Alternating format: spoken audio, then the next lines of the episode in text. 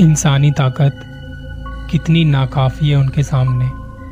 जो इस धरती पर है तो सही, पर दिखाई नहीं देते।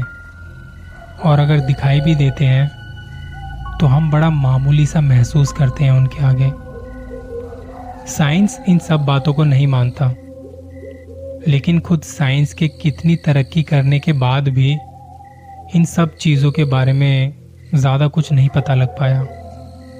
कुछ रहस्य आज भी साइंस के लिए अनसुलझे हैं, जैसे कि छलावा। छलावा एक ऐसा शब्द जिसे आज तक ना तो हमारी साइंस समझ पाई है और ना हम लोग। बहुत से लोग इन सब बातों को नहीं मानते और उसी में से एक मेरा दोस्त भी था। वो कभी भूत, प्रेत जैसी चीज़ों को नहीं मानता था।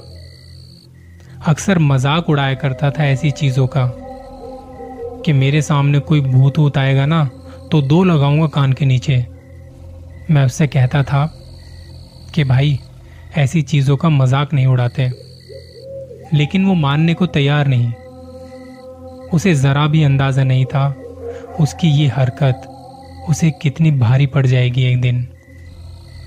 शाम के वक्त सूरज ढलने को था। अंधेरे की चादर आसमान में फैलती जा रही थी। और चाँद की परछाई ने दस्तक दी। लेकिन हिमांशु के दिमाग में कुछ और ही चल रहा था। आज वो एक और खौफनाक चीज़ को अंजाम देने के लिए एक गाँव की तरफ़ जाने वाला था। उस गाँव में जो लोग रहते थे, उनका मानना था कि वहाँ कुछ ताकतें ऐसी हैं जिनका पता कोई नहीं लगा पाया। कहा जाता है कि इस जगह जो भी आता है वो उनके छलावे में फंस जाता है। हमारे गाँव के लोग तो उस जगह को पूरी तरह से हॉन्टेड करार दे चुके हैं। लेकिन हिमांशु को इन सब बातों से कुछ लेना देना नहीं था। उसे तो बस साबित करना था कि वो सब झूठे हैं। जो वो बोल रहे हैं सब अफवाहें हैं। भूत वूत कुछ नहीं होते। ये सब बस एक अंधविश्वास है। और शायद इसी अंधविश्वास को खत्म करने के लिए एक शनिवार को वो उस गाँव की ओर निकल पड़ा, अपनी गाड़ी लेकर। वो जब भी गाँव आता था तो ऐसी चीज़ों से छेड़छाड़ किया करता था। जैसे किसी पेड़ से बंधे धागों को खोल देना, किसी के कंकाल को पैरों से रौंदना। इतना सब करने के बाद भी अब तक उसे कोई बुरा अनुभव नहीं हुआ था। इस वजह से उसका अपने पर विश्वास और ज़्यादा बढ़ता चला गया। वो शनिवार की रात थी। साढ़े आठ बजे के आसपास जैसे जैसे अंधेरा बढ़ रहा था, आसपास ठंड भी बढ़ती जा रही थी। हिमांशु गाड़ी लेके अपने एक दोस्त के साथ गाँव के लिए निकल पड़ा। वही गाँव जो ऐसी ताकतों का घर माना जाता है। सचिन उसके सबसे करीबी दोस्तों में से एक था। दोस्त इस बात से अनजान था कि किस सफ़र पे कहाँ जा रहा है ये? क्योंकि हिमांशु ने उससे कुछ और बहाना मार के उसे साथ चलने के लिए राज़ी किया था। गाँव से गुजरते वक्त लोगों की थोड़ी बहुत हलचल दिखाई पड़ रही थी। लेकिन जब वो अपने गाँव से बाहर निकल गए तो धीरे धीरे आसपास सन्नाटा बढ़ता चला गया। रात के साथ साथ अंधेरा बढ़ता चला गया। बातों बातों में सचिन को यह समझ में नहीं आया कि वो किस तरफ़ जा रहे हैं। लेकिन जब भी वो बाहर देखता तो उसे कोई नज़र नहीं आता। और जब तक वो समझ पाता कि उस गाँव की ओर जा रहे हैं, जहाँ वो शैतानी ताकतें राज करती हैं, तब तक बहुत देर हो चुकी थी। अब सचिन ने हिमांशु से कहा, भाई, ये हम किस रास्ते पर जा रहे हैं? ये रास्ता हमारे लिए जरा भी ठीक नहीं है। तुझे पता नहीं क्या? यहाँ से गुजरने की हिम्मत तो कोई भी नहीं करता। और जो करता है, उसके साथ क्या होता है? हिमांशु ने कहा, तू क्यों डर रहा है? तेरे साथ मैं हूँ ना। तू बस आराम से बैठकर गाने सुन। हिमांशु की इन अजीब हरकतों को सचिन अच्छे से जानता था। जैसे ही उनकी कार उस गाँव की ओर मुड़ी सचिन के रोंगटे खड़े हो गए। उसके हाथ पाँव काँप रहे थे। सचिन ने हिमांशु से कहा भी कि भाई तू जिस रास्ते पर ये गाड़ी ले जा रहा है ना, वो गाँव अच्छा नहीं है।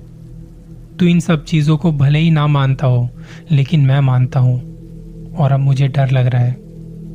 लेकिन हिमांशु को मानो, इन सब चीज़ों से कोई फ़र्क नहीं पड़ रहा था। वो मुस्कुराते हुए आराम से ड्राइव कर रहा था। कार अब उस गाँव के बॉर्डर पर पहुँचने ही वाली थी, कि सचिन ज़ोर ज़ोर से चीखने लगा और जिद करने लगा कि उसे यहीं उतरना है और गुस्से में कहा, तुझे गाँव के अंदर जाना है तो जा, मुझे यहीं उतार दे, मैं यहाँ से वापस चला जाऊँगा।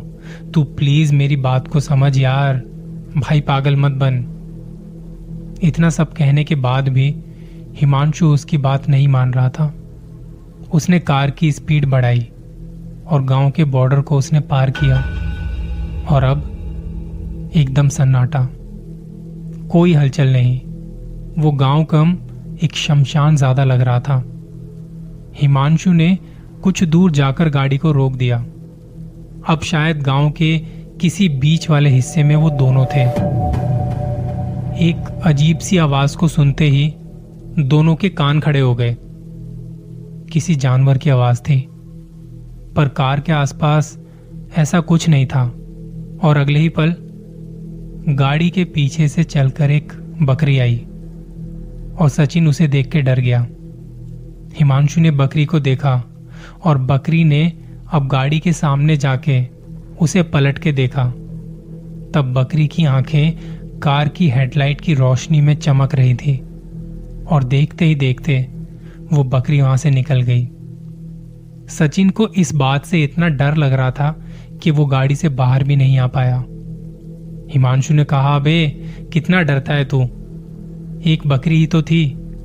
सचिन ने घबराते हुए कहा, वो बकरी नहीं, कुछ और ही था। यहाँ की चीज़ें जैसी दिखाई देती हैं, वैसी नहीं होती। वो तुम्हारे सामने एक भ्रम बन के आती है। जब तक तुम उनकी आँखों में ना देखो, तब तक वो कुछ नहीं कर सकती। लेकिन लेकिन मैंने उस बकरी की आँखों में देख लिया है। हिमांशु, तू अभी के अभी चल यहाँ से। एक बार मेरी बात मान ले भाई, प्लीज़ चल यहाँ से। हिमांशु उसे देख हंसने लगा। उसका मज़ाक उड़ाने लगा। अबे, ये भूत वूत ये आँखें, कुछ नहीं होती। सब झूठ है। देख, बकरी भी यहाँ कितने आराम से घूम रही है। हिमांशु गाड़ी के बाहर निकला। उसने एक लंबी सी सांस ली। बादल चाँद को घेरने लगे थे। थोड़ी बहुत जो चाँद की रोशनी थी, वो भी कम होती जा रही थी। अंधेरा और घना होता हुआ दिखाई दे रहा था। तब अचानक से हिमांशु को अपने पीछे किसी के होने का एहसास हुआ।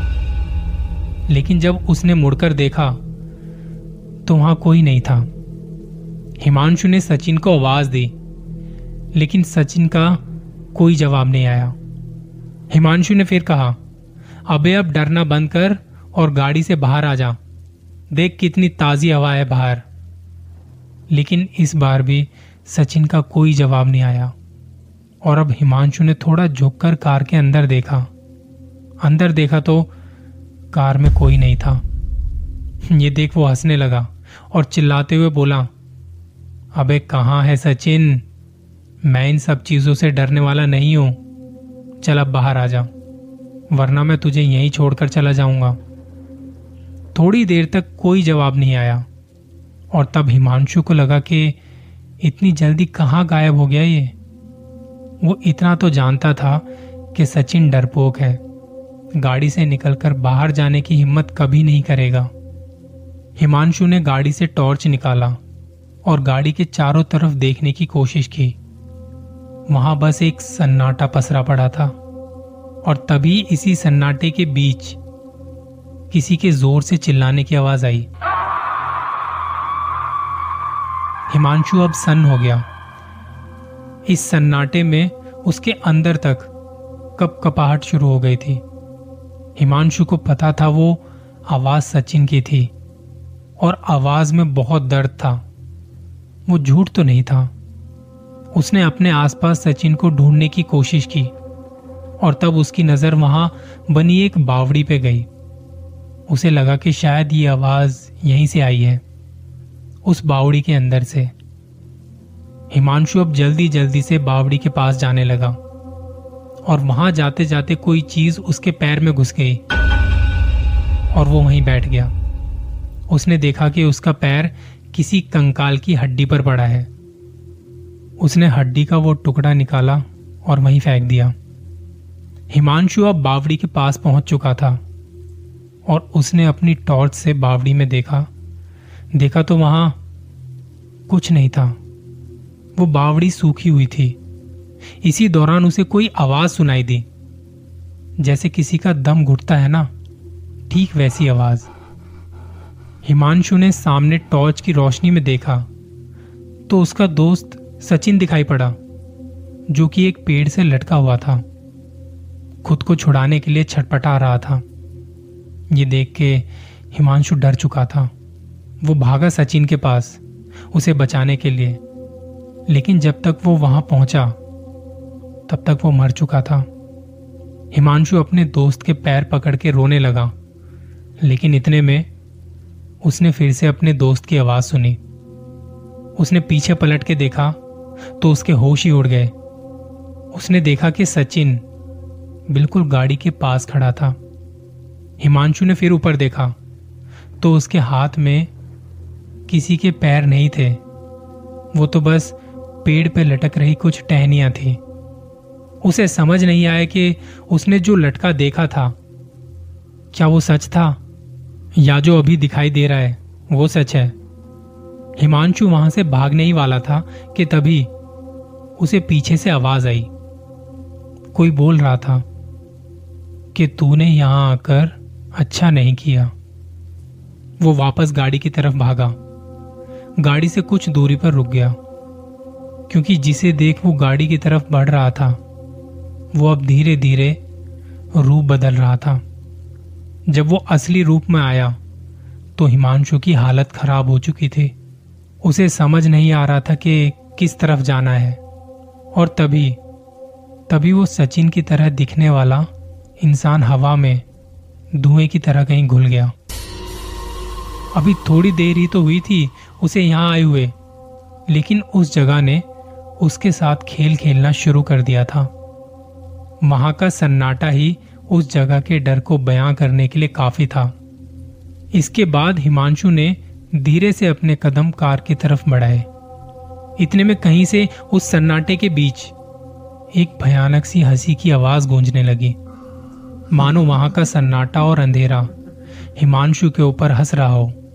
ऐसा लग रहा था जैसे कोई उससे कहना चाहता हो कि ये जगह इंसानों के लिए नहीं है और तूने यहाँ आके बहुत बड़ी गलती कर दी है। हिमांशु डरते डरते कार के पास पहुँचा और उसने फिर एक बार कार में देखा, लेकिन सचिन अभी भी वहाँ नहीं था। वो डर के मारे हाफते हुए कार के अंदर बैठ गया। उसका दिमाग घूम चुका था।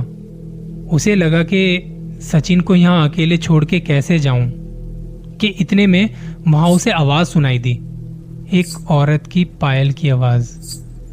उसने यहाँ वहाँ देखा, लेकिन कुछ भी नहीं था वहाँ। तभी एक धड़ाम की ज़ोर की आवाज़ हुई और उसकी साँसें थम सी गई। पता नहीं कुछ तो था जो उसकी गाड़ी पर गिरा था, लेकिन वो क्या था, कुछ पता नहीं। उसने खुद को गाड़ी के अंदर छिपा लिया। उसकी हिम्मत नहीं थी कि जाके देखे कि क्या गिरा है। अब जो पायल की आवाज़ आ रही थी, वो भी धीरे धीरे कम हो गई। हिमांशु इतना तो समझ गया था कि ये कोई छलावा है। और इतने में फिर से उसे अपने दोस्त की आवाज़ सुनाई पड़ी। भाई, बचा ले मुझे। मुझे बचा ले यार। हिमांशु ने जल्दी से गाड़ी के ऊपर देखा। और देखा तो वहाँ गाड़ी के ऊपर एक औरत बैठी हुई थी, जिसके गोद में सचिन का सिर था। और वो उसे किसी बच्चे की तरह सुलाने की कोशिश कर रही थी। उसे सहला रही थी और वो बस इतना ही कह रहा था, हिमांशु भाई, बचा ले मुझे। तूने मुझे मौत के मुँह में धकेला है। मुझे बचा ले यार। मेरी बात क्यों नहीं मानी तूने? हिमांशु की हालत खराब हो चुकी थी। जैसे जैसे रात बढ़ रही थी, वो मंजर और डरावना होता जा रहा था। अब तक तो उसका दोस्त उससे मदद मांग रहा था, लेकिन लेकिन अचानक से वो हंसने लगा और हिमांशु की तरफ़ देखने लगा। उसका चेहरा खून से लाल हो चुका था। हिमांशु ये देख पीछे भागने लगा। एक अनजान से रास्ते पर बस भागे जा रहा था। थक हार के एक जगह आके रुका और वहीं बेहोश हो गया। अगले दिन गाँव वाले आए और उन्होंने हिमांशु को वहाँ देखा। लेकिन सचिन सचिन का कुछ अता पता नहीं चला। अब बस हिमांशु ही जानता था कि सचिन को क्या हुआ है, क्योंकि गया तो वो उसी के साथ था। उस दिन के बाद से हिमांशु किसी से कुछ नहीं कहता। वो हमेशा डरा डरा सा रहता है। उसे खुद की उस हरकत पर रोना आता था।